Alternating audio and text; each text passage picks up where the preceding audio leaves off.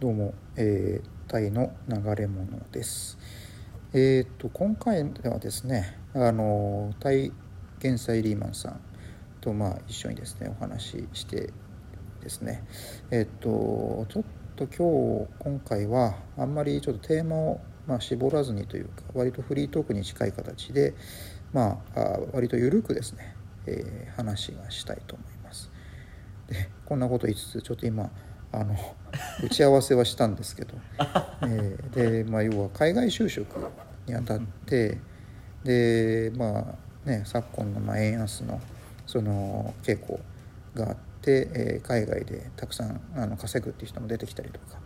でただ今私ちょっと先ほど申し上げたのがですねあので昔はあのそういうことではなくて、えー、と冒険を求めてタイ,、えータイじゃないうん。海外に飛翔していってですね、はいはい。は い安宿で泊まってっていう そういったはことをした人たちがたくさんいたわけですよ。うーん。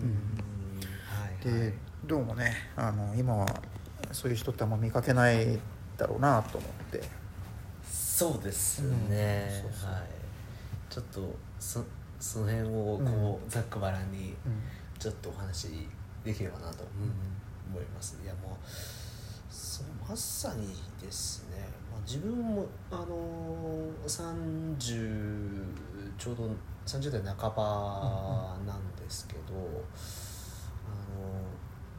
まさに自分がそのバックパッカーっていうかその初めて一人旅に出たのが19歳の頃で、本当1 5 6年ぐらい前。ですよね。で最初はやっぱり英語を勉強したい、まあ、英語圏の人と仲良くなりたいっていうことであの、まあ、英語圏の方に行って、まあ、カナダに行ったんですけど、うん、その時は本当に今はも Google マップもないですしもうあるのはもう本本っていうか地地図のなんかルルルブとかなんかそういう地球の歩き方的なああいうのを見てもう情報を取るっていう感じ。で、まあ、パソコンロンリープラネットとかロンリープラネットとかそうですね。で まあその大きいその家になんかこうねあのデスクトップみたいな、うん。あのパソコンあるあったら調べたりとかはできたのかもしれないんですけどとはいえまだ Google マップも普及そこまで多分日本であんまり見る人もいないだろうしもちろんスマホもないのでもうガラケーの時代だったのではいもう唯一の情報がまあそういう本とあとゲストハウスで出会った人から情報をそのまま直接聞くっていうところのをにもう本当に、えーそれがもう命というかそういう形でしたね。ゲストハウスがはい。あれですか？相部屋あ相部屋ですねあはあ私もねあの大学の時は相部屋でっていうことユースホステルみたいないはいはいそうとですね。ころ、そういう安宿に泊まったりもしたんですけどね、はい。ちょ20あー社会人になってまた、はい。あの旅に出たりしたこともありましたけど、はい。そこからはもうちょっと相部屋はきついなと思っちゃって。あでも同じです。まさに同じであの相部屋を相部屋を多分私最後に、うんしたのやったのってあそれでも多分30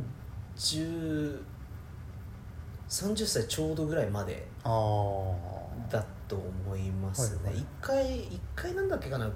ベトナムで撮ってた、うんうん。あのシングルというかツとツインで撮ってたホテルっていうかあのゲストハウスが、うんうん。なんかそこちょっとブッキングドットコムさんのミスもあって、うんうんうん。なんかと取れてたのが取れてなかったんですよ、うん。で仕方なくもう何人ぐらい10人ぐらいの相部屋を泊まったんですけどその時ちょっときつかったですね。あやっぱり他の人もいましたか？いましたね。全然いました。欧米人もいましたしあのアジア圏の方もいましたし。でちょっとここだまあここだけの話ですけどちょっとちょっと下ネタチックな話になっちゃうかもしれないですけども、うんうんあの夜暗かったんですけど、うんうん。その相部屋であの欧米人のあの女性の方が多分見てないと思ったんでしょうね、うんうん普通に裸体であのトイレ行ってましたからね。あの夜はいはい。暗いんで誰も見てないんですけど、うん。明らかに僕がこう暗い中でもさっと通った時に明らかに裸で歩いてるなってのも分かったんで真っ裸なんですか？真っ裸だったと思いますね。だから他の人はもう寝てたんでまあいいんでしょうけどだからそういうのとかもなんか結構こおおらかですね。うおおらかっていうか、まあ、関係なくっていうか、で。でも学生の時はそれこそでもうん。こう、まあ、自分が一人旅出たのはまあ19歳の頃だったんですけどその時は結構いろんな人とこうつながりたいというか、うん。いろんな人とコミュニケーション取りたいっていうところの,、あの結構こう、えーなんですかね欲求というか結構強くてで英語ももうその生きた英語をその習得したいっていうことで、うん。ホテル泊まるよりかはそういう IBM みたいなのとところ泊まっていろんな人人と友達になるみたいなうん。のが多分いいのかなと思ってますね。うん、うんそのとでそこで仲良くなった友達とあの、まあ、今となってはねちょっとおじさんメディアって言われてたかもしれないですけど、その時 Facebook があのおじさんメディア。うん、おじさん SNS みたいなの言われてて、今 Facebook はもうメタか、うん、会社名もあ変わりましたけどあのメタがその時にねあのアメアメリカとかカナダの方がすごい流行ってて、うん。でそれをそのデスクトップでいじいいじってたチェックしてた友達がやっぱり何人かいましたね。そこで撮った写真を載せてうん交流するみたいな、うんまさにその時2000多分7年とか2006年とかだったと思いますけど。ああそうか。それその頃って確かにフェイスブック流行ってたかもしれないいやそうなんですよね。フェイスブックが出たのがなんか2004年とかなんかそんぐらいで、うんあのねあのマーク・ザッカーバーグがあの、はい。ハーバードだか MIT だかでなんか出してでそれがすごく売れあの流行って、うん、でまさにその頃だったんですよね。であの私がその、えー、と通ってた大学でも留学生が結構たくさんいる大学だったんでフェイスブックやってないのかとかってうんうん。言ってそこで情報も取ったりとかしてやってましたね、あれもいまだに5000人なんですかね。なんだ。マックスの。変わってないんじゃないですかね。5000人も交流できないよね。そうできないですね。もう忘れちゃいますね。本当に。うーん全くもう本当に。もううんもう何百人いてももう誰だっけってなっちゃいますしね、うん、そうですね。だから結構こうあのやっぱり昔旅行ってたっていうところではなんかちょっとしたこうワクワク感だったりとか今ネットでねはい。やっぱり情報取れるんで、あの行かなくてもこうねあこんな感じなんだっていうのが前情報っていうのがかなり的確に分かるというか。ああ確かにそうですね。うーん。そうそうそう。観光地みたいなのはもちろんそのあのその旅行ガイドみたいなところでは取れますけど旅行ガイドじゃないところでのなんかこう情報だったりとかっていうのもやっぱり今ネットで拾えるじゃないですか。スマホで。ででもそういう情報は実際に現地に行かないとわからないっていうところはもうなんか昔の方がなんかよりちょっと面白かったというか。うん。うん。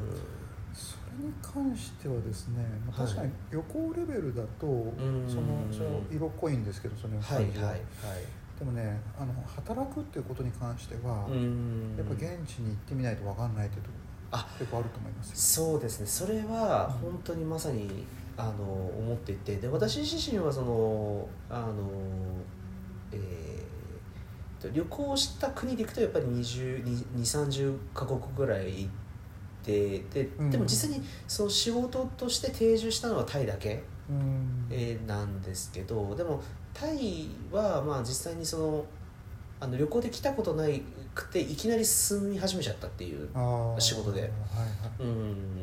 でも私の場合は一応こう海外でのこうアレルギーっていうのはなかったんでうん。問題ないしうん。逆にむしろそのねあの欧米よりもそのタイの方がもう利便性いいいいからこっちの方住みやすいじゃんと思ったぐらいだったんで、まあ、それが良かったっていうところはあります。ただ実際にあのやっぱり住む旅行と住むとだと全然やっぱり違いますよね、うん。最初の頃とかねきっとはい。なんだろう。全部の例えばバンコクの地名。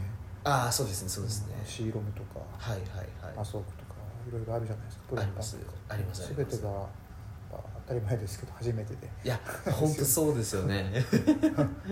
小習慣も全然わからない中で、うん。ねうん。やっぱりなんか旅行でその文化を知るってこともあると思うんですけど実際にその働くってなるとその,、その文化じゃなくて働くその国で働く時のそのマナーだったりとかあとそのビジネスの小習慣っていうところって結構こうあの見えにくいところというか。あ本当ねうん。あなんですよ。あのまあ私も最近までラオスですか。はいはい。働いてましたけど、うん。でラオスって本当ただ単に旅行行く分には別に、うん。ねたちょっと不便だなってのはあるけどうん。生活に。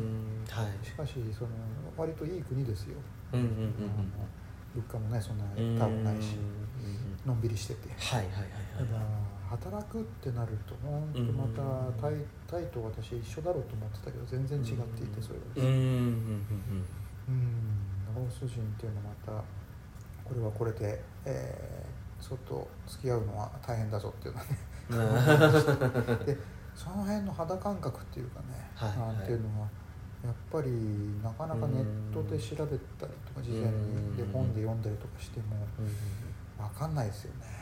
いやわかんないしその知識としてうん。それを取り入れてなんか頭の中のそのいわゆるそのそうですね本当に本当こう知恵的な感じで身につけるっていうところはできると思いますけど、でもそれを我々は体感はしてないじゃないですか実際。に実体験はしてないじゃないですか、うん。だからその実体験でそれを得るっていう得られるかどうかっていうの。で得た時にそれが自分にとってそのあの合ってるかどうかっていうかこうついていけるかどうかっていうところところは結構違ってるかなとやっぱ思いますそれはあの、ね、タイでタイ人の方と一緒に仕事するっていうところでもやっぱりそうですし、うん、やっぱり全然。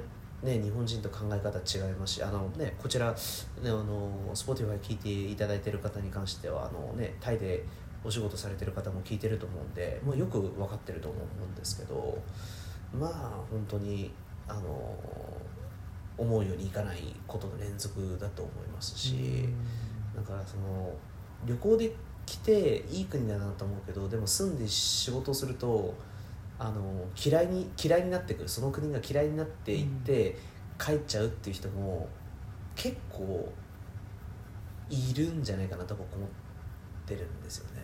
うんにラオスは今でも別にき 嫌いじゃないし割と好きな国ですけど、うん。ただね本当働いて暮らしてみて、あこんなに田舎っぽいとこなんだと、都会から田舎に移住したはい人の感覚っていうか、人間関係がとにかく濃いんですよね。うーんなるほどなるほど。本当あの都会よりもコミュニケーションスキルっていうのはも求められるっていうか、あーあうん。そっかそっか。じゃあそういう人の力を使ったりとか、そういうちょっと何か困った時に助けてもらうために、うん。やっぱりそこのところのあの関係構築をちゃんとしとかないとやっぱり結構大変だってことですよね、うん。そうするそう考えると2 3 0年ぐらい前の多分タイもそんな感じだったんじゃないですかねもしかしたら。ああかもしれバンコクが、ええでもそのタイのバンコクっていうのがうん。もうこんだけ都会になっていって、うん。いろんな人が来て、うん。もう正直その人間関係希薄でもうん。やっていけるじゃないですか、そうです、うん、でも多分それが多分昔だったら違ったのかもしれないですよね、うん。ラオスと同じ感じで。でもそのラオスのその人間関係がその濃いっていうところはなんか今の話を聞いて聞いててちょっと思ったんですけどあのごめんなさいちょっと話少しずれるんですけど、うんうんうんあのカール報道番組「アベマプライム」っていううんうん。番組があるんですけど、はい。僕大好きで見てるんですけど、はい。あのその田舎での田舎に移住する若者っていうのが、うん。なんかコロナになってなんか増えたらしくて、うん。要はそのリモートワークになって、はい。都心での生活にやっぱり疲れちゃったあるいは、うん。都心だとそのコストがかかるから田舎の方に移住をして田舎でそのワーケーションというか、うん。フルリモートで仕事するみたいな人だったりとかあの田舎で事業をするっていう人がなんか増えたらしいんですね。えうん、でただやっぱり田舎のの人たちとのコミュニケーションがうまくいかなくて、えうん。まあ、やっぱ断念してやっぱりあのやっぱりその自分の地元に帰ってくる、まあ、都会の方に戻ってくるっていう人も中にいいるみたいでう、ん。なのでそのラオスの人ラオスの方とのコミュニコミュニケーションをちゃんとしなきゃいけないっていうのは日本の田舎の 人たちと仲良くするっていうしなしていかないとやっぱり生活がやっぱりこれ成り立たないというか、うん。生活うまくやっていくのが難しいっていうのになんかちょっと近しいなっていうふうに思ってちょっと今聞いてましたね。うん。うん、まさに。なかなかねこれが大変なんですよ。うん。あのいやもうこれは私の本当個人的なはいはい。私のねも持って生まれた感性というか、うん。でまあ、ラオスに挑んでいって感じたことですけどね、やっぱりねなんて言うんだろう。やっぱ田舎の人ラオスの人は ジッパ人影に言ってしまうけども、ん。ん、なんかここちらがなんか本音ではいはい。ぶつかっ、あの話してるようにうん。見せないといけない見せかけないといけないという。あそうあそうなんかあの上っ面で喋ってるんじゃないかなみたいなふうに思われたらえーダメなんですよ。なるほどなるほど。でもっと言うとなんかあの本当にうん。分かりやすいギャグというかギャグっていうかなんか子供のようにバカになってはいあの接しないといけないんだなと。そういう反省点がありますね。あなるほどそうなんですね。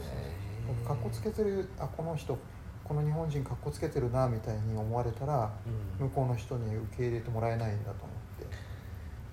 じゃあ変になんかその都会ぶっちゃったりとかするともうアウトってことですよね。ダメなんでしょうね。なるほどね。そうそうそうそれはあれですか？ある意味なんかそういう田舎の人たちとのつながりだったりとかっていうところでいくとうなあんまりこうあれですかね。じじちょっとすみません。僕のちょっと勝手なイメージもありますけど、うんなんかあんまりじ自由にさせてもらえないっていうところってあるあた例えばなんですけど、僕ってその関係を深めたいっていうのもある一方で、例えばいろんな人に興味があるのであのそこのコミュニティだけに所属するっていうことではなくて、やっぱりいろんな人と話をしていろんな人と関係を持ちたいっていうかさあ関係を持ちたいっていうかいろんな人とコミュニティをこう入っていく。要は一つのコミュニティにどっぷりではなくていろんなコミュニティにそれは別に全然話す。OK だそれは OK なんですか？いや別に多分体験祭リーマンさんだったらちゃんとラオスで 暮らしていけると思います。いやどうですか？ちょっとさすがにさっきの話を聞いて私自身もちょっとあのねあの大丈夫かなってちょっと思っちゃいましたけど。うん。いや大変なんて言うんだろうね。うん。あのでこんこんなことがあったとかエピソードがあるんですよねあのね。はいはいはいはいはい。職場であの、はい。なんかな斜め前に割とうるさい女性がいたんですよ。うるさいっていうのは、はいはいはい。テンションが高い常に、はいはいうん、でなんか語学がねいろいろできて中国語だとか、はいはい。まあはい。うん、英語もできる。まあ、とにかくそういう、はいはい。割と才女でしたけどね、はいはい。ただあのなんかいつもテンションが高くわーわーギャーギャー騒いではい好きみたいなんです、はいはいはいはいはい。朝来ると「おはよう」とか言ってなんか高い声でなんかそれしか日本語調べれないみたいで。ちょっとそれはきついですね。そうそうそれに合わせないといけないとかこっちも。っていうかちょっとそれはきついな。えだってその朝って結構こうね、うん。あのこう乗らない時もあるじゃないですか、うん。特にその月曜の朝とか週明けの朝とかで、それでなんかこう気持ちがなんかこうギアをまさに上げていかなきゃいけないのにいいきなりもうなんかギアが上がった状態で「おはよう」とかって言,、われるとちょちょっとしんどいですねそれは。そうそうそう。それはもしんどいな。そういった。常にハイテンションって感じなんですかその方は？そうですね。ハイテンションが好きっていうかそうしないとはい。自分の個性を表現できないというふうには自分のキャラクターを表現できないというふうに思ってるのかもしれないけれども。あでずっとそのラオスの狭い。ビエンチャンのコミュニティに行ってですね、えー。そういうふうに人と接してきたんでしょうね。なるほど。あじゃあそれそれがその人の本来の姿じゃないかもしれないけどもそれそうしようっていうことでそれが一応デフォルトになってるって感じなんですかね。ああ本来のもしかしたらもともとそうなんですか？そこまでわかんないけど。ん。なんかキャラを作ってその職場でうん。ずっとそれででも家に帰ったら全然違うっていうパターンもないのかなってなんか思ってた。だから常にそれだったら結構本当すごいなと思って。いやなんかそのお笑い芸人の方になんか近いなって、お笑い芸人の方ってなんかその表ですごい喋るけど、うん。家帰ったら全く喋んないとかっていう人もなんか結構いるって聞くんでなんかそれになんか近いなってちょっと思ったんですけどどうなのか気にな気になったのがねな。はい。その人との。あのなんかの飲み会があったんですよ。はいはいはいはい。でその女性が隣に座ってではいはい。なんかまあみんなでお酒飲んでたんですけど、はいはいはい。まあ、別にあんまその女性とあんま話も合わないしはいはいはい。あなんか面倒くさいなと思いつつ 思ってたんですけどそしたらなんかあのスマホのなんか自分の写真ななんかの写真を見せてきてではいはい。そこになんか小さな小猿が写ってるんですよ。はいはいはいはい。でなんかねこれ面白いでしょみたいな感じで渡してきたからな 何が面白いのかなと思って。たただの猿の写真ですよ。だからちょっとねこのうーんなんて説明したらいいんだろう。ラオスのその笑いの感覚というか、ツボというか。相当む昔なんだよねああそれはちょっとしんどいですね。いやーでもやっぱりこう実際になんかそのローカルの方とのそのこう付き合いってやっぱりそういうところで入ってみないと分かんないですよね。そうそうそうそう。うん、なんか例えばまあ自分もなんかそのまああの英語圏でそのねアメリカのど田舎に交換留学で行ってたことがあるんですけど、はいはいなんかそのアメリカってなんか要はその西海岸と東海岸っていうイメージが強いじゃないですか、うん。まあ、うん、ただアメリカの田舎ってとんでもないところで。あなんか僕がいたところなんてまさに本当白人の人がもう9割。であと残りの10%がアジア人黒人とか、うん。まあ、ヒスパニックってヒスパニックはもうほとんどいなかったんですけど、うん。そういうとこだったんですけどもうなんていうんですかね外国人、えーの留学生まあ何人かいるんで多分見慣れてるとは思ってるんですけどただあんまりなんかこうウェルカムって感じではないなっていうとか思ってて。肌で感じたわけですね。ちょっと感じましたね、本当にまあねもういや本当はでもねウェルカムだよっていうふうに思ってるっていうと、まあ、人によってはあんのかもしれないですけど、うん。ただなんかそのえっ、とそこのエリアに関しては全然違いましたね。だから僕がその本格的に留学する前はそのニューヨークだったりそのあの、まあ、主にはまあ西海岸ですかね、うん。西海岸で結構こうあの、ね、アジア系の方とかも見てきてるんで、うん。あアメリカは結構本当陽気でうんあのアジア圏の方とかでもいろんな人がいるからいいなと思ってたんですけど、うん。ただアメリカの田舎とかだと全然やっぱりこう認識というかあの捉え方が全く違くて、うん。うんそこはちょっと本当に戸惑いましたしうん。陽気でもないんですか？えー、っ話した感じ。となんかこうすごくフレンドリーに、はい。話はしてくれるはてはいるんですけど、うん。あんまりこうなんかつかず離れずっていう感じですね。でアメリカってもともとそのじなんか自由っていうか、うんあの基本的になんかこうまもうこうなんかインディペンデントで自由っていうところがあるのでそこが好きであればその人と付き合っていくし好きじゃなく別に何度も思うんだったらあんまりこううん。あのっていうのもあったりとかあーはいはい。やっぱりしますね、うん、なのでちょっとうーんまあ僕はちょっとそのまあ私私がそのエリアに行ってまあ他の人はちょっとねどう感じてたのかあるいは私とは別のあの感じ方があったのかもしれないんですけど、なんどんぐらいいたんですか？まあえー、と10ヶ月ぐらいですね。あ結構長いはい、ですね。いたんですけど本当最初きつくて、うん。あのもう会わないしもう田舎すぎるしうん。足も合わないんでっていうところで結構きついなっていうのは思ってます。ただそこ唯一の救いだったのがなんかそのジャパンアソシエーションっていう団体があってその大学がですね、でそこは日本好きのあのそのいわゆるその欧米人の人が結構いたんであそうなんだ。そういう人たちとは仲良くやってましたけど、うん。それ以外のローカルの人と仲良くするとなると本当大変ですね。まあ僕は日本人として外国人としてアジア、まあ、外国人アジア人として来てるけど、はい。向こうは別にその日本に別に興味もないし、あうん、ただ留学生が来てるぐらいしか思ってないんでそのローカルの人と仲良くなるにはどうすればいいのかっていうのはあの本当に結構大変でしたね。い田舎なだけにやっぱり結構こう大変です。でももしバンコクで交換留学をやってたってなったらちょっと違ったかもしれないですね、うん。やっぱり自由だし。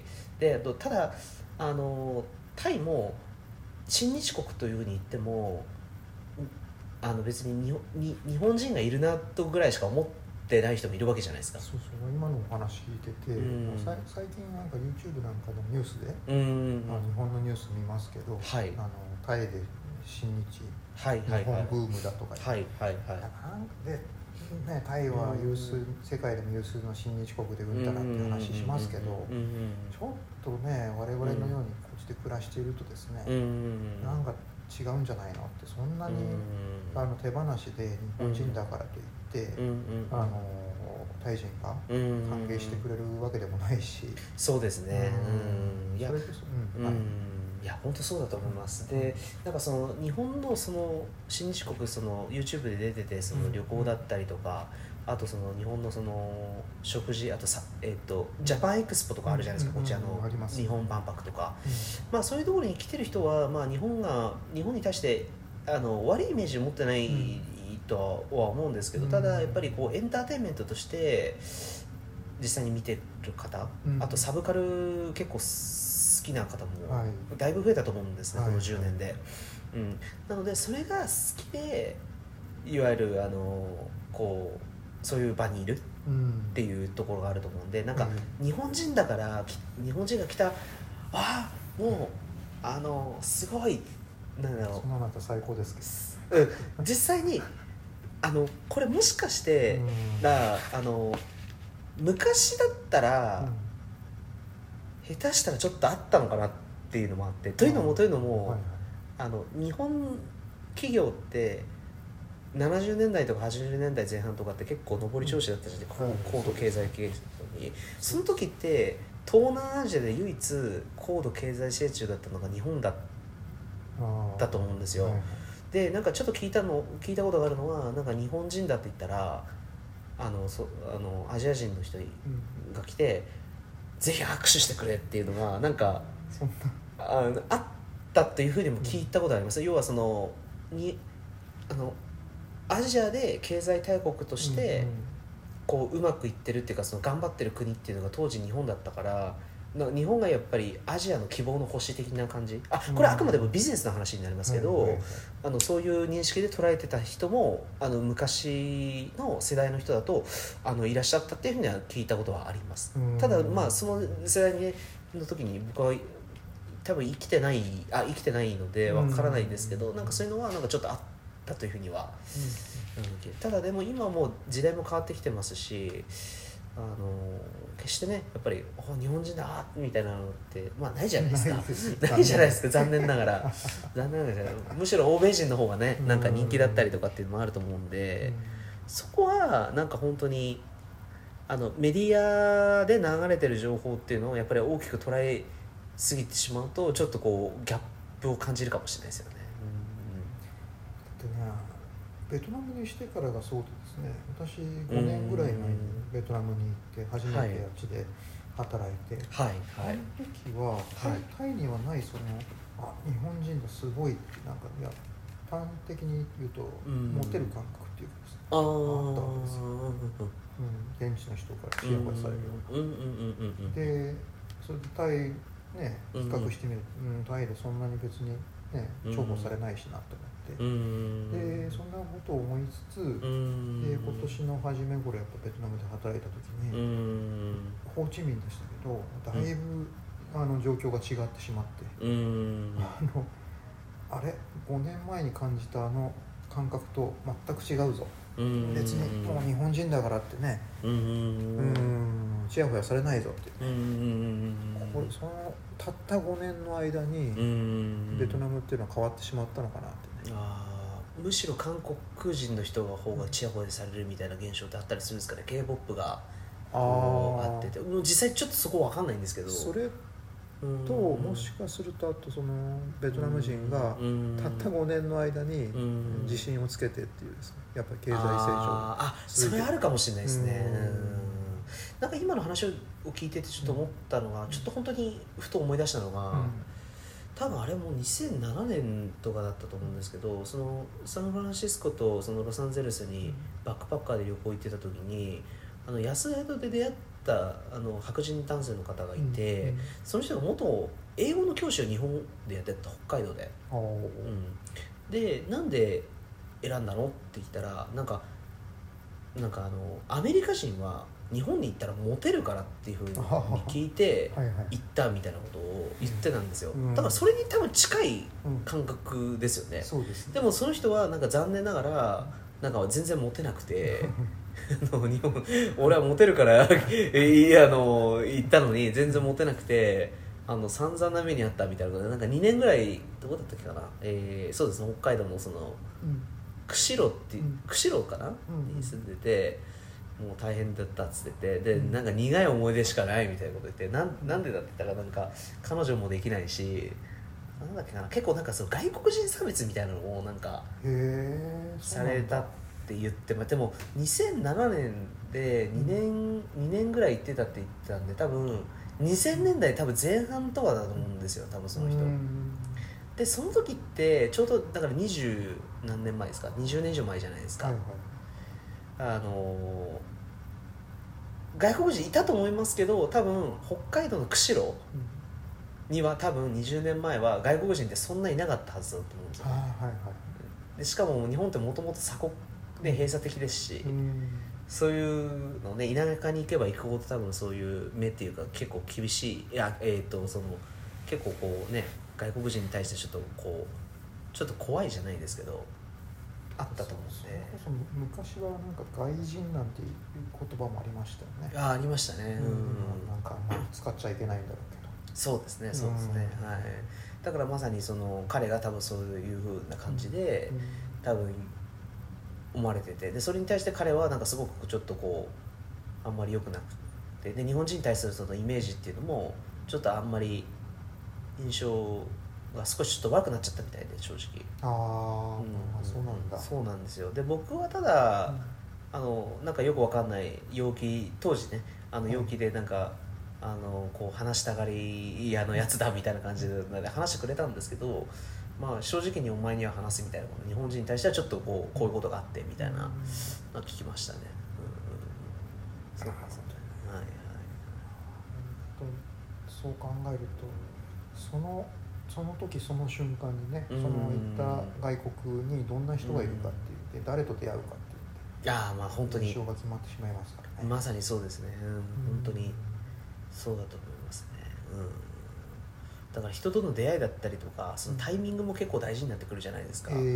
ーだから本当にねその時の巡り合わせとかもあると思うんで、うんうんっていうところを考えた時になんかこうこうねあのやっぱりこう旅行以外旅行では見えない部分っていうのをやっぱりこう見てそこに適応できるかどうかっていうところは結構大事になってくるかもしれないです。だって日本国内ですらそういう声出てるんですが都都心からその田舎に移って田舎の生活が合わないから戻ってくるっていうふうになってますから。そうですね。うーん。転職ってなると結構そのキャリアの問題もあるので、はい。普通やっぱり、あんまりあの転々としたくないと思うんですよね。そうですそうですそうですね。そうだから一回一回の転職ってすごくね、ん。あの重要だと思います。いやまさにそうですね。うん場所を移動するっていうのも結構ねあの人生の中では一大決心というかうん、うんうんだと思いますしうんそれは本当にそう思いますね。ただまあ、まあ、これだけ時代が変わなんかね進進化していってテクノロジー的な部分で進化していって、ね、昔はやっぱりこうロマンというか海外旅行イコールこうワクワク感みたいなっていうのって、まあ、今でもワクワク感ありますけど、うん。でもねネットがない時の方が多分大きかったような気がしますねやっぱり。はい。どういうことが起こるんだろうかどういうことが待ってるんだろうかとか、はいはい。であのやっぱりスマホでは見えないこう何かっていうのが多分あったと思うんですよね。うん。あれかな。いや人ふと思い出したのがはい。今でもあれなり私成田空港よく使うんですけど、はいあれいや成田空港帰ってくると「お帰りなさい」って書いてああ壁にはいはいはいはいはい。エレベえーエレベーター降りてはいはいはいはい。持ってこな忘れたけどあの上の方に。はい「お帰りなさい」はいはいはい。あんのかな あれ あれ見るとあ日本だなって。いうのあーあるんじゃないですかまだ多分。なんかあと「ようこそ」とかもありますよね。あ本当に。はいはい。なんか「ウェルカム」みたいなのが「ようこそ」っていうのがなんかうん。あの日本語だけじゃなくていろんな言語でわーって書かれてて、うん。みたいな。それはちょっと思い出しましたね。うん。いやー。なんかそうですね。だからまあ私の場合はたまたまタイでしたけどやっぱこう今後ねあの日本経済とかもその円安が進んでってその海外でねなんかその外貨を稼ぐことをちょっと考えようみたいな人もうん。あのそのそんなにまあねどれだけあのどれだけの人がそういう感じになるのかもちょっと分かんないですけどあのねやっぱり、まあ、さっきちょっとあのその録音させていただいた話にもちょっとつながってくるだところだと思うんですけど、うんうんうん、どんだけここねやっぱり外に目を向ける人が増えるのかっていうところはちょっとやっぱり気になりますかね。うんうんうんね今後もどうでしょうあまあ競争が激しくなるわけですよね。そうですねまさに。本当に。でいや例えばあの国が何かの仕事、商売で稼げるってなって他の国からわーって人が押し寄せて、あいやそうですそうですね、うん。まさに。で今もなんかアフリカとかだと中国がすごい投資してるみたいで、うん。先日なんかルワンダに旅行に行った知り合いがうんうん。いるんですけどなんか本当になんかそれこそまさにあの中国人の方あうん。の中国人と間違えられたみたいで、でアフリカカの方から言われたのは、うん。いやお前たちのおかげで、うん。俺たちはこんだけインフラすごいあの発展してんだ。ありがとうって言われたらしいんですよ。そうなんだ。ただ実態として面白いのは、うん。なんかそのまあその方があんまりそのルワンダにそんなに滞在してなかったっていうのもあるんで多分見えにくい部分もあったらしいんですけど、うん。中国人の方が住んでるエリアのところは全くどこか分かんなくてへー。あのすれ違ってもいないって言ってたんですよ。へー。中国の方だと。でもアフリカで実際その一帯一路でそのうんうん。あのアフリカに投資してるんで多分住んでる中国の方多分いらっしゃいますよね多分ね、そうです高級住宅街みたいなのあるんですかね多分あるかもしれないですね。うんもちろんタイだったらねいっぱい華僑の方とかうん。中国の方いっぱい見ますけど、うん。まあ、アフリカの方見て結構目立つところに、ねおね、あの東洋人歩いてるだけで多分目立つと思うんで、うん。でもあんまり見えなかったってところで行くとどういうところになるのかなっていうところは、うん、やっぱり思いますよね。そのすごいですねそのね知人の方。あそうなんですよ。アフリカに旅行に行ってはい、アフリカに旅こう行ってななんかなあとリリん？なんだっけどこだっけ？リリビアだかナミビアだかなんかうん。そっちの方にもなんか行行ってたみたいで、へえそうなんですね。はい。本当に。その方とちょうど先日あれですね。うん。あの地獄寺に 一緒に行って地獄寺。はい、あの天国と地獄があって、はいはい一緒に行ったんですけどその時ちょっと話を聞いて、はい、もうその方とも10年ぶりぐらいに会って、はいはい。ちょっと近況を話したりとか聞いたんですけどいやなんか変わったなだいぶなんか、うん、そうですねそういう話も聞いて、うん。でもその方もあのおそらく多分円安進むところから戻るもう多分一過性のものだから戻るとかって言ってたんですよね。円高の方に戻るっていう予測を立ててて、はいはいで円安これだけなったとしてもその人もなんかちょっと高くなったけどめちゃくちゃ高いっていうふうにはまだ感じないねみたいなことをなんか言ってて。まあでもどうなのかな本当にそそまあそれは人それぞれなんでもうちょっと何とも言えないところありますけど。ううん。んでも1バーツ今4.194.2一時4.21までいい,、ったじゃないですか,、うんうんだからだいぶ上がったと思うんですけどねうん本当に、うんだからそれをなんか安くないって本当に言えんのかなっていうふうに、うん。輸入品とかもどんどんやっぱり高くなっていったりとかする物価がだいぶ高くなってるなっていうのはね。ああやっぱそうですよね。ありますね。うん。本当に。だから今こうね物価がや安いんでとかっていうのはあんまりこう言えないというか。ただタイの場合ってそのあの高いものはものすごい高いですけど安いものもはまだ安いので、そこのところにその基準を合わせればまだそのいわゆるその節約だったりとかその貯金っていうのは、まあ、あのまだできるところではありますけど、まあ、昔みたいに物価が安い国ってはちょっと言いづらいですよね。そうですね。うん。東南アジアが全般も今そうなってきてるかもしれないですね。ああ下手したら、まあねラオスはそれでもやっぱり安かったですよ。ああ、うん。はいはいはいあのねまあ多分これタイタイでもらってるぐらいの給料がはいはい。タイラオスでもらえたら相当余裕のある暮らしができるんじゃないかなと思ってました。特に具体的な給料は言わないですけど結構低い給料でしたから私は。ラオスではね。ラオス。ラオス。ラオスあれえっ、とききえ何でしたっけ？キキープでしたっけ？キあキープです。ラオスキープです。ラオスキープですよね、うん。でもあの会社からしもらってたのはなんかドルです。ね US ドルで。あ US ドルでもらってたの？そうそうでそれをもらってはいはいはい。銀行であ銀,、まあ、銀行で両替屋で両替するんですけどねなるほどそっか。US ドル使ってあそれとやっぱり通貨が安定しないからやっぱり、うん。うん。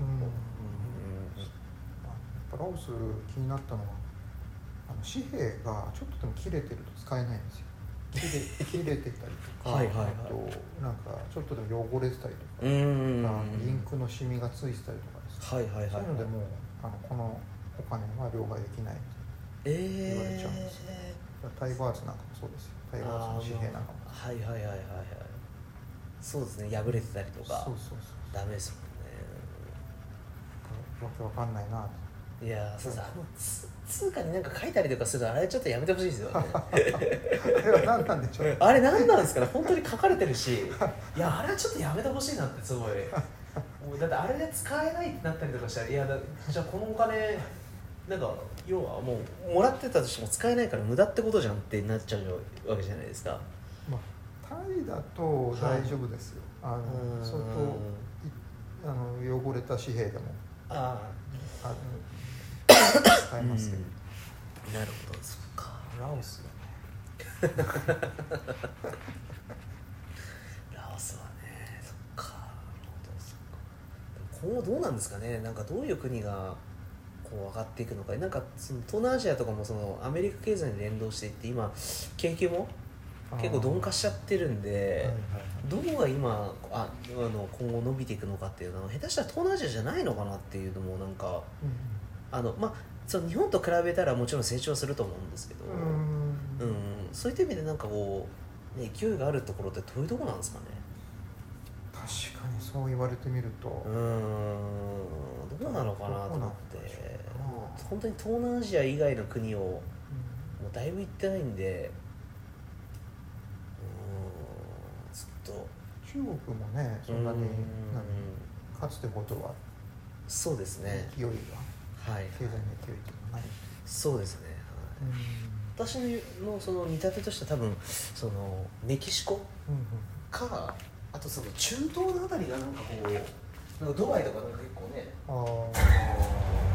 こう元気あるとかってそのけななんですかねそのけ結構こうそのコンドミニアムだったりとか、はいはい。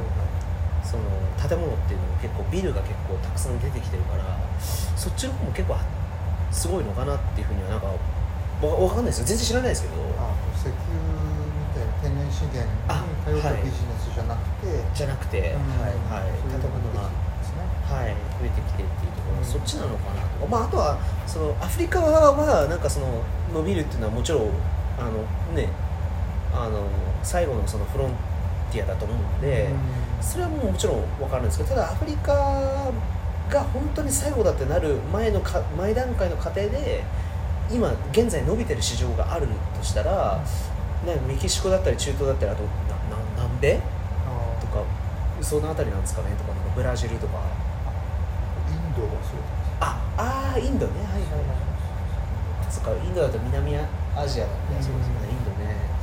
ああでもそうするとインドなんですかねやっぱり。うん。インドね。まあ人口も多いですし。うん。なかなかその、まあ、イインド人の特性というか、うん。まあ、召集感の違いから、はいはいはい。ね、外国の企業がインドではいはい。成功するっていうのは大変だということを言われますけどね。そうですね。うん本当にまさに。なかなか一緒に仕事していくっていうとちょっとイメージがつかないですねインドの方なんか僕だと 結構なんかなんですかね。一方一方的に要求だけ言われて なんかあのその指示の通りに従えみたいな感じでなんかこちらの話はなんか全然聞いてくれないみたいななんかそなんかごめんなさいなんかそういう勝手ながらになんかそういうイメージ持っちゃいますけどね。あどうなんですかね、まあ、あとはアジアで言ったら、まあ、インドとあとバングラ、あ、はい。うん、はバングラディッシュとかだとあの、ね、人口も多いですし、そうですね。はい、そうですね。うん。なのかなと思いますねいやーちょっとどこなのかないや確かに。なんなんですね。これから10年、20年。ーいや本当そうですよ東南アジアはもうダメ10年20年考えたらもう東南アジアはもうもう むしろ衰退しますみたいなの言われたらどうしようかなと思ってあ、なんか。なんか暗くなっちゃいましたね電気が綺麗で、あのこの談話室の電気が切れちゃいました。消えちゃいましたねこれは、もう帰ってくれってことなんですかね。そういうことですね じゃあちょっと電気も切れたしまああれですかねそのタイミングで ではでは、じゃあまたあのね、えーとまたこういった機会をまた設けたいなと思ってまして、はいはいぜひぜひお話ししましょう。あぜひぜひよろしくお願いしますはい、よろしくお願いします。さよなら。あさよなら